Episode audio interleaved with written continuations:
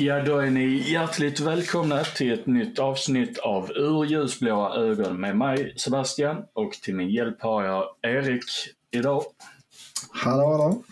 Idag har vi tyvärr ingen Måns med oss. Eh, Han är tyvärr upptagen med andra bestyr vid sidan om poddandet. Så vi ska nog kunna ro detta i land, eller vad tror du Erik? Ja, det var taktiskt av honom att välja att hoppa över det här avsnittet. så att, Ja, men, eh, men vi ska nog klara, klara att eh, guida oss igenom det här ändå.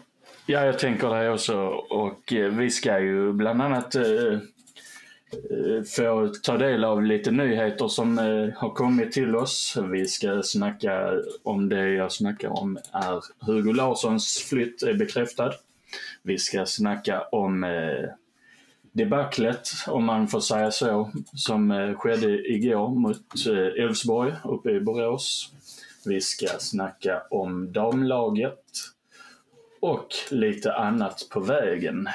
Så jag tänker vi börjar i den änden, eh, Erik, att bara för en liten stund sedan, idag måndag, så går MFF ut och bekräftar det som många trodde har varit på gång ganska länge, att eh, Hugo Larsson eh, går till Eintracht Frankfurt och inte Borussia Dortmund, som det tidigare har varit snack om. Och eh, där sägs det att eh, MFF får runt, hör och häpna, 135 miljoner kronor. Något som nu är bekräftat både från MFF-håll och Eintracht Frankfurt. Spontant, eh, vad tänker du om den affären, Erik? Ja, det var ju lite eh, oväntat att, det skulle, att nyheten skulle släppas eller att det skulle bekräftas redan nu. Det är väl inte så vanligt att, att eh, man FF gör affärer så långt innan fönstret öppnar. Men att han skulle flytta och att det verkade ligga nära med Tyskland känns väl ganska väntat med tanke på den rapporteringen som har varit. Ehm, och man har ju förstått ända sedan han, han tackade nej till, till engelska Bournemouth i vintras att han eh, överväger noggrant eh, vilken, han övervägt noggrant vilken klubb han ska gå till. Eh, och då känns det väldigt spännande med, med ändå ett lag på över halvan i, i Bundesliga som, som Eintracht Frankfurt eh, är. Eh, Så eh, det känns som en väldigt spännande flytt. Eh, Det är en spännande liga. Eh, Den, han bör ha goda chanser att få speltid också, vilket jag tror har, har varit en viktig del i hans beslut. Ja, och det eh, snackas ju även om att MFF eh, har förhandlat fram en vidareklausul på mellan 10 till 15 procent. Och eh, vad säger detta om, eh, liksom, kan MFF liksom nu börja se på ersättare och vem tror du att vi skulle kunna ta in om nu MFF väljer att ta in någon i detta fönstret?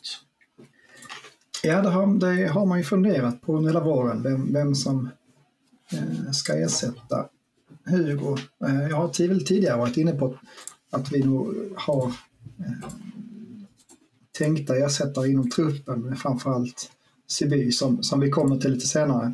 Men eh, jag läste en intervju med Daniel Andersson idag eh, där han, tyckte jag, ändå bekräftade att om de hittar någonting som är tillräckligt intressant eh, så kommer de att gå för det. Så att jag skulle ändå bli förvånad ifall man inte hämtar in en ersättare med tanke på den, det uttalandet från Daniel Andersson. Mm. Eh, sen vem det är, ja det, det är frågan. Jag vågar inte spekulera. Eh, men eh, vi kan nog föruts- vi kan nog förutsätta att det är någon som, som man i så fall har scoutat väl. Ja, det är väl den tanken man går in med. Men eh, tror du att, du tror inte att det är så att eh, man kollar först vad man har i truppen eller man går direkt och kollar utifrån? Det var ju det jag trodde tidigare, men, men att, att man eh, först och främst skulle se vad man har i truppen. Och då fram, framförallt i, i Siby, men även i Lewicki och, och Sedan till viss del också. Men, Mm men eh, ja, man, kan- man, man kan ju säkert välja att tolka Daniel Andersson på olika sätt. Han är inte alltid eh, den mest tydliga i sin kommunikation. Men jag tyckte ändå, läsa mellan raderna, att eh, man kommer att sondera sondera terrängen i alla fall, se, se vad som finns ute, men, men, men utan att man känner, utan, utan någon stress.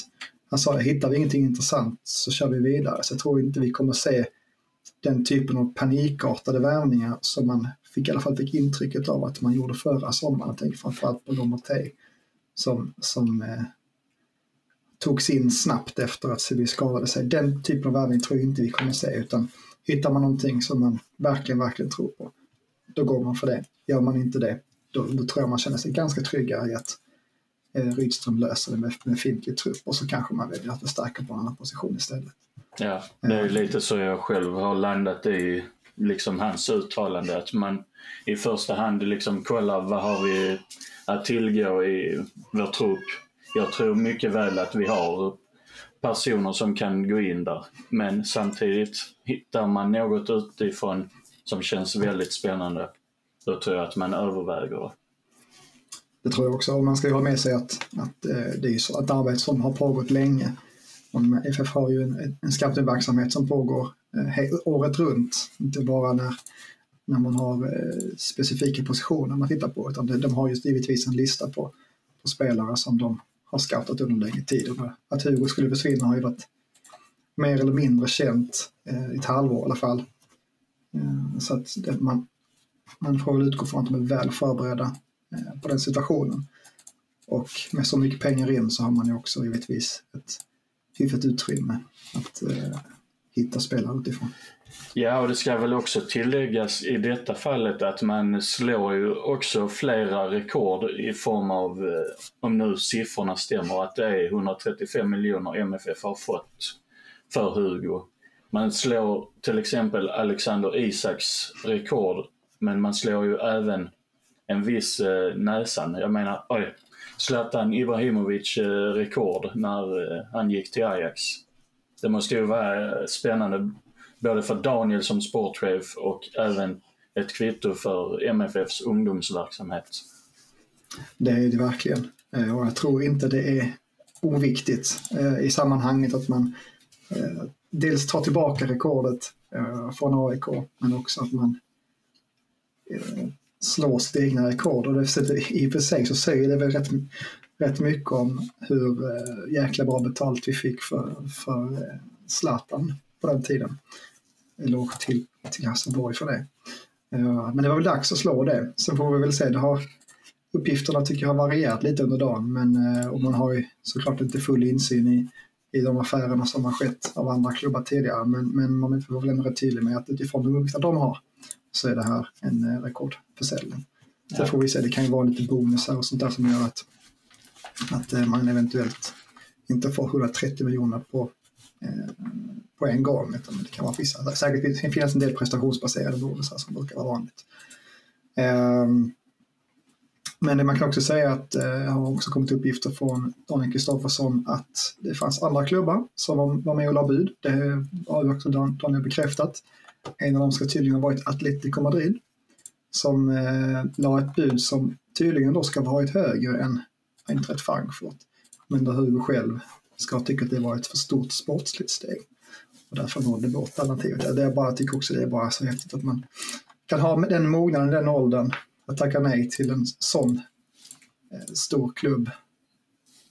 Och för att man helt enkelt tror att man har större chanser att utvecklas i, i en lite mindre klubb. Ja. Så att, eh, det är en eloge till Hugo och hans rådgivare för det också. Verkligen, verkligen. Och det känns som att detta beslutet har liksom ändå han känt att det kommer gynna hans utveckling på lång sikt och sen ser han väl Frankfurt som en, ett mellansteg innan han kommer till de lite eh, större ligorna. Även om Bundesliga är också en stor liga som är hela tiden i framfart. Men jag snackar om Premier League, Serie A och La Liga. Ja, men det tror jag också. Det, så vet, man vet aldrig om, det, om allting går som man, som man tänker sig, men, men eh, gör han det bra där så har han ju alla möjligheter att, att ta ytterligare steg upp i fotbollshierarkin. Absolut. Men först och främst, det, det är en, oavsett hur det om det blir andra klubbar sen så är det fortfarande en, ett, ett, en riktigt bra liga och ett riktigt bra lag han går till. Absolut, absolut. Men eh, nu tänkte jag att vi känner väl oss klara med Hugo i alla fall. Ja, han spelar de, de två sista matcherna innan, eh, innan han går. Eller två sista matcherna nu i, eh, innan fönstret öppnar. Och sen går han. Så vi, vi får tacka av honom.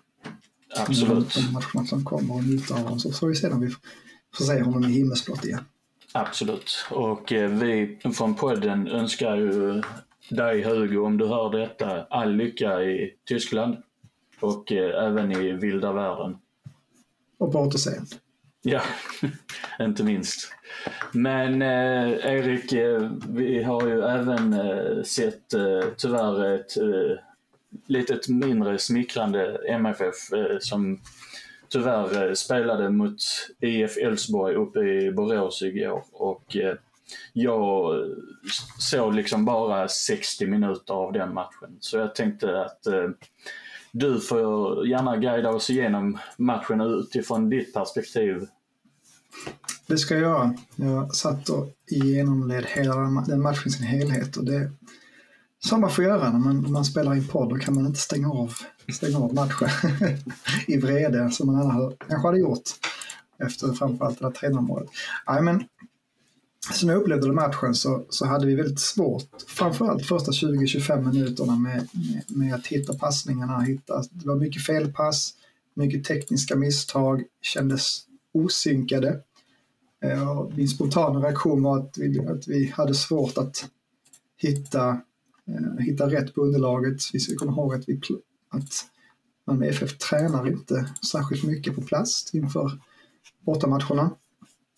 Ehm, och det kan säkert spela in att man har lite svårt att hitta ehm, rätt tillslag och rätt mottagningar eh, i början av matchen. Men sen tyckte jag vi kom in i det lite mer. Ehm, efter de första 20-25 minuterna. Det hade oerhört, oerhört svårt att komma framåt. Eh, Elfsborg packade in väldigt mycket folk centralt, gjorde det trångt där. Eh, och gjorde att vi, de frågorna kom fram, skulle framförallt via via kanterna och någon, någon lite längre boll förbi Elfsborgs första press. Men precis så när, vi, när det känns ändå som att vi är på väg in i matchen så, så slår Elfsborg en lång boll bakom, bakom Nielsen. Eh, jag vet faktiskt inte vilken det är Elfsborg som springer förbi där, men någon av deras snabba yttrar eh, som springer ifrån Nielsen. Ganska lätt eh, och så slår man då en snett inåt bakåt där man tycker jag, säger att Bussanello slarvar lite i försvarsspelet. Eh, jag tycker det ser ut som att han släpper, släpper Gudjonsen som kommer där på bortre eh, ganska tidigt, vilket gör att det blir öppet mål. Det kändes som att Malmö FF inte riktigt har den, var den, hade den inställning som behövs i sådana här matcher. Det var lite slappt, det var lite Eh, men slarvigt och lite, ja, man inte tar jobbet riktigt. Eh, jag tycker det märktes i den sekvensen att man säger att när Bosanello inte ens, inte ens eh, går för fullt för att hinna upp sin spelare, då, då, då undrar man vad, vad fan håller på med. Så har en tuff start och sen, ja, sen kom ju 2-0, inte så hemskt långt efter, eh, på hörna. Den är ju för sig bra slagen och ah, den är väl det mål jag har lätt, lättast att släppa. Det, hörnmål går, går, går i mål ibland, det är svårt att att vara hundraprocentig. Och Elfsborg har varit duktig på, på hörnor också, så den har jag inte så mycket att säga, säga till om. Men det var jäkligt tufft läge att gå in i, gå in i paus. Eh, men sen tycker jag vi går ut med bättre inställning i andra halvlek. Det känns som att, att Rydström har, har skakat lite liv i dem. Och det börjar, liksom, men det blir lite högre tempo och det är lite bättre i alla moment. Och då, Fast och då värsta tänkbara tid i matchen att släppa in 3-0 när man är på gång. Och det är en svår boll från, från Penny till Lasse som är ganska hårt uppvaktad från två Elfsborgsspelare. Eh, men istället för att rensa så försöker han ta emot den och den studsar lite och då ja, missar han den mottagningen så är det öppet mål. Där dog matchen helt. Där, att, att, att pumpa upp sig i halvtid att komma ut och sen få den kallduschen ganska direkt när man ändå har kommit ut bra. Eh, där tappar spelarna helt tron på det tyckte jag. Eh, det blir liksom mest alibi-spel efter det. Mm. Eh, så det, det kändes inte som att det hände så hemskt mycket. Efter Vad tror du detta beror på? Ja, jag tycker ju att egentligen spelet mellan straffområdena så, så tycker jag att matchen ser ut ungefär som det brukar göra, bortsett från de första 20-25 minuterna. Eh, men sen är det helt uppenbart att det är ett lag som har käkat taggtråd och som är så taggade på att både försvara och anfalla, men framförallt så försvara. De slänger sig och blockar och de, alltså de, de har en helt annan intensitet i sitt försvarsspel än vad vi har. Och vi är lite för tama, lite för... Alltså det känns som att man har lite gått på myten om sig själv. Att man har eh, liksom går ut och tror att saker bara löser sig. Att ah, men så länge vi, vi bara passar runt så, så kommer saker att lösa sig själv. Men det funkar inte riktigt mot ett så bra lag när, när inställningen, inställ, nivån på inställningen skiljer sig så pass mycket. Uh, så det, ja, jag tyckte även att Rydström var inne på det i, i uh, hans analys efter matchen. Att det, det stora skillnaden är hur vi tar oss an spelet i straffområdena. Där var Elfsborg på en helt annan nivå än vad vi uh, var igår. Så att, nej, uh, den, uh, den matchen ska vi förhoppningsvis bara glömma mm. och gå vidare ifrån. Uh, sen tycker jag i sig. Eh, att åka på säsongens första förlust i match 10 borta mot Elfsborg. Det är väl sånt som kan hända. Eh, det är ett bra lag. Det är en svår bortamatch. Det brukar vara svåra matcher även om vi haft hyfsade resultat senaste tio åren så det är ändå en, en väldigt svår bortamatch. Det brukar sällan vara det brukar vara väldigt, mycket, väldigt svårt att få, få kontroll på de matchbilderna. Det brukar vara lite chansartat. Den här gången så studsade allting mot oss. Eh, vi har kanske haft studsarna med oss i tidigare matcher så på ett sätt så, så har det jämnat väl ut sig lite grann. Eh, och jag tycker det är viktigt att man tar, man tar sig vidare efter den här matchen. För nu har vi match mot Degerfors eh, och sen har vi är det Värnamo efter det och så har vi Mjällby Sirius tror jag också innan, innan eh, vi har ett litet uppehåll. Ehm, och nu gäller det att visa att det här var tillfälligheter. Att nu måste vi upp på hästen igen. Och då ska det ju vara åtminstone tre, men gärna fyra segrar på de matcherna. Eh, gör man det, då tycker jag att man kan lägga de här matcherna till handlingarna.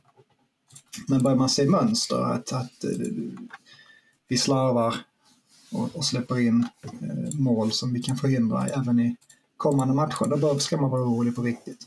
Men förhoppningsvis blir det här en bra väckarklocka om att man måste faktiskt lägga ner ett jäkla hårt jobb i alla moment på planen för att vinna matcher. Vi är inte så överlägsna att vi kan bara ställa ut skorna och tro att, att, att saker bara löser sig. Ja. Tar du med dig något positivt från denna matchen, tänker jag? Ja, jag tycker väl ändå att det, det lilla glädjeämnet i, i allt elände är väl ändå att Siby fick göra comeback. Jag tyckte det var en tråkig match för honom såklart att komma in i ett, i ett hopplöst underläge men, men, men sett på större perspektiv så tyckte jag det var väldigt roligt att han fick komma in och göra några minuter. Uh, han hann inte, han, han inte göra jättemycket men han nickade bort en hörna, han hann komma till något avslut. Uh, och jag tycker det är viktigt att få, få minuter i den kroppen med tanke på att han skulle kunna vara en spelare som Eh, som fyller en del, del av det tomrummet som Hugo lämnar efter sig. Så att, att få in honom i matchform eh, nu redan innan Hugo lämnar eh, kan visa sig vara väldigt viktigt. Så jag tyckte det var, jag tyckte det var väldigt roligt och framförallt så är jag glad för honom, så han som person.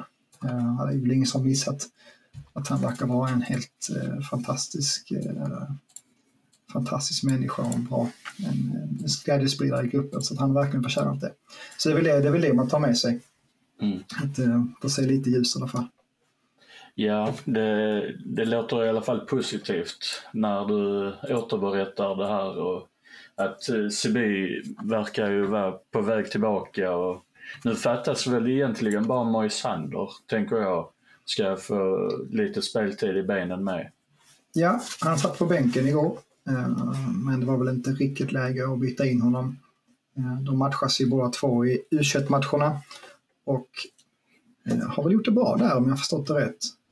Mosander har ju så mycket erfarenhet så att han, han, han, mycket av det han gör sitter nog i ryggmärgen även om han har varit borta länge. Så jag är inte särskilt orolig för honom. Men, men det är roligt att de båda är tillbaka och vi kan säkert få se få se Moisander på planen också vad det lider. Men det här var kanske inte riktigt rätt match för honom med tanke på det Elfsborgs eh, sätt att spela med, med, med långa, bakom, bak, långa bollar bakom vår backlinje. Så kanske inte Moisander är den man i första hand vill ha som sista gubbe. Nej, jag tror inte det. Och sen tror jag att underlaget hade nog blivit helt fel för honom i liksom kroppen med i form av konstgräset där uppe. Ja, ja verkligen. Det, det har hänt skador för på det underlaget så det ska man inte underskatta. Men kanske kan vara läge någon av de matcherna som kommer när vi möter motstånd som på pappret i alla fall eh, ska vara sämre än Elfsborg och kanske inte har riktigt den spetsen fram. Ja, jag tänker det med. Uh, har du något mer att tillägga om eh, gårdagens match? Annars tänker jag att vi hoppar vidare.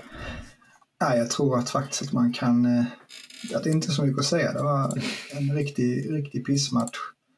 Uh, men hur mycket den betyder kommer, kan vi, ska vi inte utvärdera förrän vi ser hur de kommande matcherna går.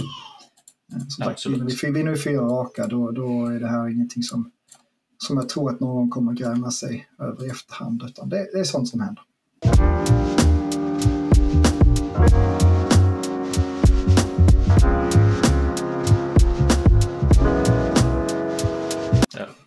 Men eh, något som eh, gick eh, däremot eh, positivt eh, i positiv eh, riktning det var ju att eh, damerna vann på nytt igen, mot, denna gången mot IFK Örby där man vinner med 4-0.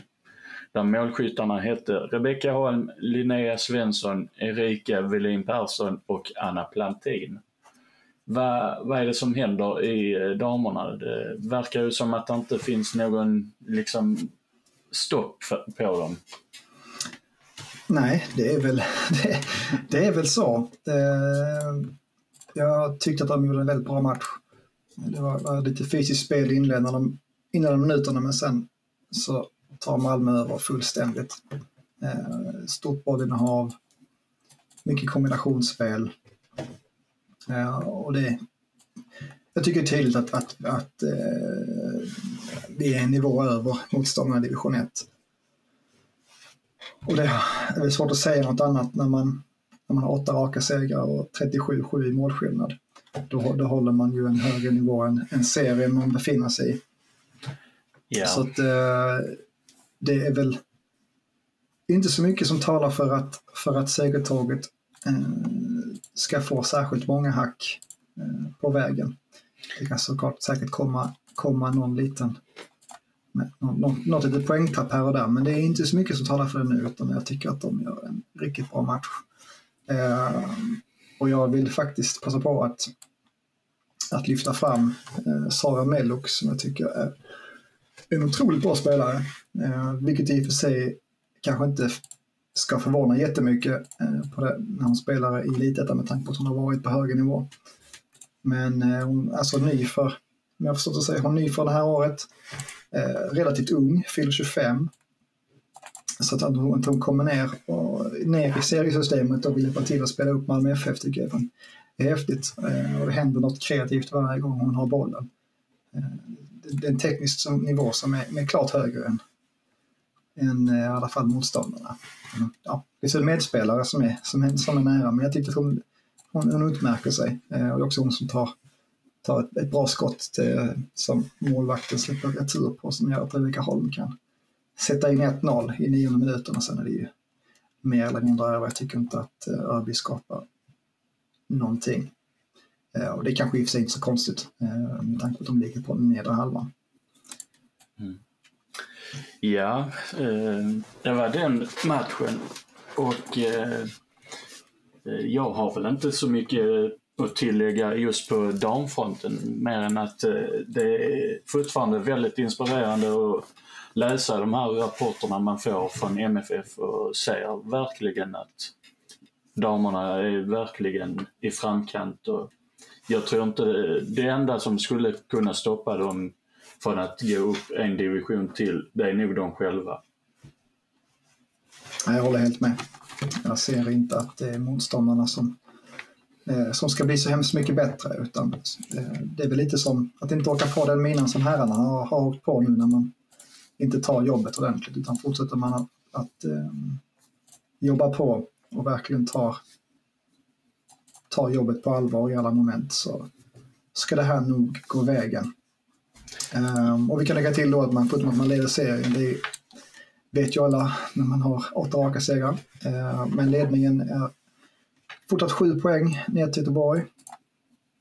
Så det är, uh, de har, Göteborg har hämtat sig efter, efter en lite trög start. Men det är fortfarande en betryggande ledning i serien. Mm. Men eh, innan vi avslutar, för jag tror inte vi har så mycket att, eh, egentligen att snacka om idag, för vi är tyvärr en man kort idag. Så jag tänker ju att eh, nästa match som damerna ska spela, det är ju faktiskt mot IFK Värnamo. Så Erik, vad tror du om den matchen? Ja, eh, det vore ju konstigt att säga någonting annat än att man tror på seger. Ehm, det är på bortamatch, bortamatch i och för sig, men det tror jag inte ska påverka så hemskt mycket. Ehm, Värnamo är ett mittenlag och då bör det vara då bör det vara en kvalitetsskillnad som jag tror blir, blir utslagsgivande till slut. Ehm, så att något annat än en betryggande seger skulle göra mig väldigt förvånad. Vad tror du matchen slutar? Ja, vi snitt, brukar snitta, vi har snitt på drygt fyra mål per match så att det är väl statistiskt då mest sannolikt det blir 4 eller 5-0. Mm. Ja, jag, jag, tippar ju också i de eh, vad heter det, ställningarna där. Så jag säger faktiskt att vi, MFFs damer vinner den med, jag sticker ut hakan och säger 5-0. Ingen press. Ingen press. Och eh, sen eh, möter ju herrarna Degerfors. Så eh, det kommer nog vara ett hungrigt eh, Degerfors. Som eh, eh, herrarna hade ju svårt mot i kuppen om inte jag minns fel. Att det var ett ganska fysiskt Degerfors. Men eh, frågan är, har eh, MFF, eh, herrarna liksom orken till att ladda om nu tror jag? Det tror jag verkligen. Ehm, det känns som att de eh, är lite självkritiska mot sin egen insats ehm, och då borde man åtminstone kunna vänta sig att, att den helt, kommer ut med en helt annan inställning. Ehm, Degerfors har också visat sig vara ett, ett lag på hemmaplan och ett annat lag på bortaplan. Eh, på hemmaplan har de ju slagit både, både Djurgården och AIK, eh, tagit poäng mot, mot Bayern men borta så har de ju vid två tillfällen släppt in sex mål på, mot Elfsborg och mot Göteborg om jag inte minns fel. Så att de har varit ett annat lag på bortaplan. Och även om de såklart är full av inspiration så, så ska det ju bara vinna den här matchen. Det, det finns inget annat. Det, det, det, ska bara vara full fart in till 100 procent i alla närkamper. Uh, och ja, bli bättre i straffområdena både offensivt och defensivt. Men jag har svårt att säga att uh, vi kan göra en till platt match efter, efter att ha blivit förnedrade borta mot Elfsborg. Så att jag utgår från att, från att de löser det. Ja, och det ska ju också tilläggas om eh, det är så att eh, han kommer spela, men eh, MFF lånar ju ut inför denna säsongen en viss Peter Gevaris till just Degerfors. Ja, men han har inte fått spela så hemskt mycket va? Han har väl i och för sig varit skadad mycket men har väl bara gjort några inhopp ja. än så länge. Så vi får väl se. Som, så vi får väl se som du säger där ja. Så vi får väl anledning till att återkomma. Och jag tror ju också att vi vinner denna matchen. Men eh, som sagt, ett resultat där. Vad tror du? Ja, om jag får gissa så, så, eh, så hoppas jag verkligen att vi håller nollan.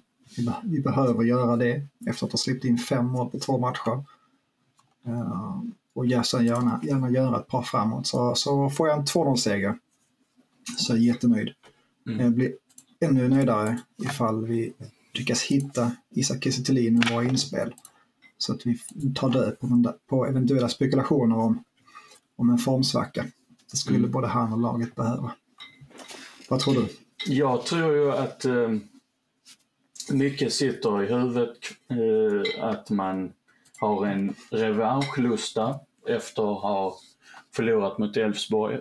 Så jag tror ju att eh, flera spelare kommer visa mer vilja och hunger. Så jag tror ju att vi vinner denna matchen för att liksom visa att man är redo att, eller att man studsar tillbaka i tabellen igen och visar dignitet och hjärta. Så jag tror ju att vi går segrande och vinner med 3-0. Skulle jag hoppas att vi liksom hittar tillbaka till det spel vi har sett i inledande av eh, detta året. Så jag hoppas ju att vi vinner detta och visar konkurrenterna att eh, ni ska inte räkna bort oss. Tycker du vi ska göra någon förändring i startelvan till den här matchen eller ska vi köra på med samma gäng? Jag tycker i alla fall att Rydström verkar ju ändå inte vilja laborera allt för mycket i startelvan. Så jag tror faktiskt att han kör på i samma anda som han har gjort så här långt. Kanske någon förändring på kanterna. Jag tänker mer på om det blir Ve- eh, Vecchia och Ali som byter plats. Att Vecchia kanske börjar på bänken och Ali tar hans plats. Tänker jag. Ja, jag tänker det kan bero lite på om AC är tillbaka.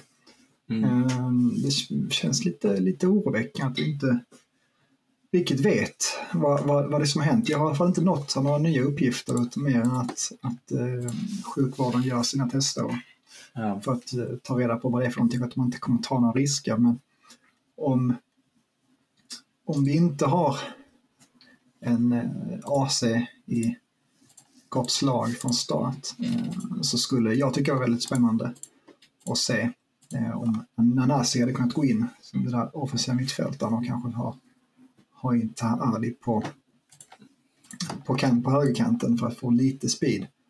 Jag tyckte det märktes ändå i att när vi, när vi spelar med Nanasi och Vecka så är det ingen som har riktigt den här snabbheten för de få gångerna vi faktiskt har möjlighet att ställa om. Det, det finns liksom det finns ingen att slå den längre bollen på. Nej. Eh, och det kanske kan vara bra att ha, ha som alternativ. Uh, jag tänker också att Degerfors lär stå lågt som alla våra motståndare gör det här året. Eh, kanske att det kan vara bra att ha lite, lite någon som kan göra lite, lite oväntade. Men vi, Mm. får väl, vi får väl se vad det blir helt enkelt. Men mycket har- hänger väl på om AC är redo eller inte. Ja. Alltså, frågan, frågan om Rex klarar att starta igen eller om man måste hitta andra alternativ. Jag kan ju tycka en spelare som inte får så mycket, eh, mycket speltid just nu, det är ju Mustafa Zeidan. Hur han, hur han hade gått in i en AC-roll. Ja, det är intressant att du tar upp det för jag faktiskt tänkte på det igår. Att vi inte byter in sedan när vi ligger, innan vi, alltså när vi ligger under med 2-0 bara. Utan han får komma in först när det är helt hopplöst läge. Och då undrar man ju hur, hur, hur, eh, kan, hur, dålig, eller hur dålig måste man uppfattas vara av sina tränare när man, om man inte får chansen ens när man ligger under med 2-0 och måste gå framåt. Uh, och sen får man chansen väl när, när matchen känns lite avgjord. Så det, ja, jag vi kan ju tycka att han borde kunna få chansen och, och, och när man då har skada på AC så är det väl perfekt tillfälle att prova om, om han kan gå in och göra det bra. Så det, det är också ett tänkbart alternativ, men det känns väl lite som att han inte ingår i Rydströms planer. Vilket är konstigt, tycker jag, för han, det är nog en poängspelare. Han gjorde både mål och assist, eh, framförallt när han kom förra året. Och är det någonting som vi inte har i överflöd så är det ju poängstarka spelare. Ja. Men eh, vi får väl helt enkelt se till nästa match. eh, Förhoppningsvis har vi väl Måns med oss nästa gång kanske. Och lite muntrare miner också kanske. Ja, kanske till och med det. Men eh, jag har inte så mycket mer att tillägga. Nej, det har inte jag heller. Vi, vi stänger ner det här och så hoppas vi som sagt att vi är på bättre humör nästa gång vi hörs. Ja, och detta har Två nya varit... segrar. Ja, absolut. Och detta har varit Ur ljusblåa ögon med mig Sebastian och till min hjälp har jag idag haft Erik. Och eh, ni vet var podden finns vid detta laget och eh, ni vet även var ni kan nå oss både på Twitter och eh, vi finns även att om ni har något ni vill framföra så kan ni mejla oss på urljusblaaögon1 gmail.com. Tills dess så säger vi ha det bra.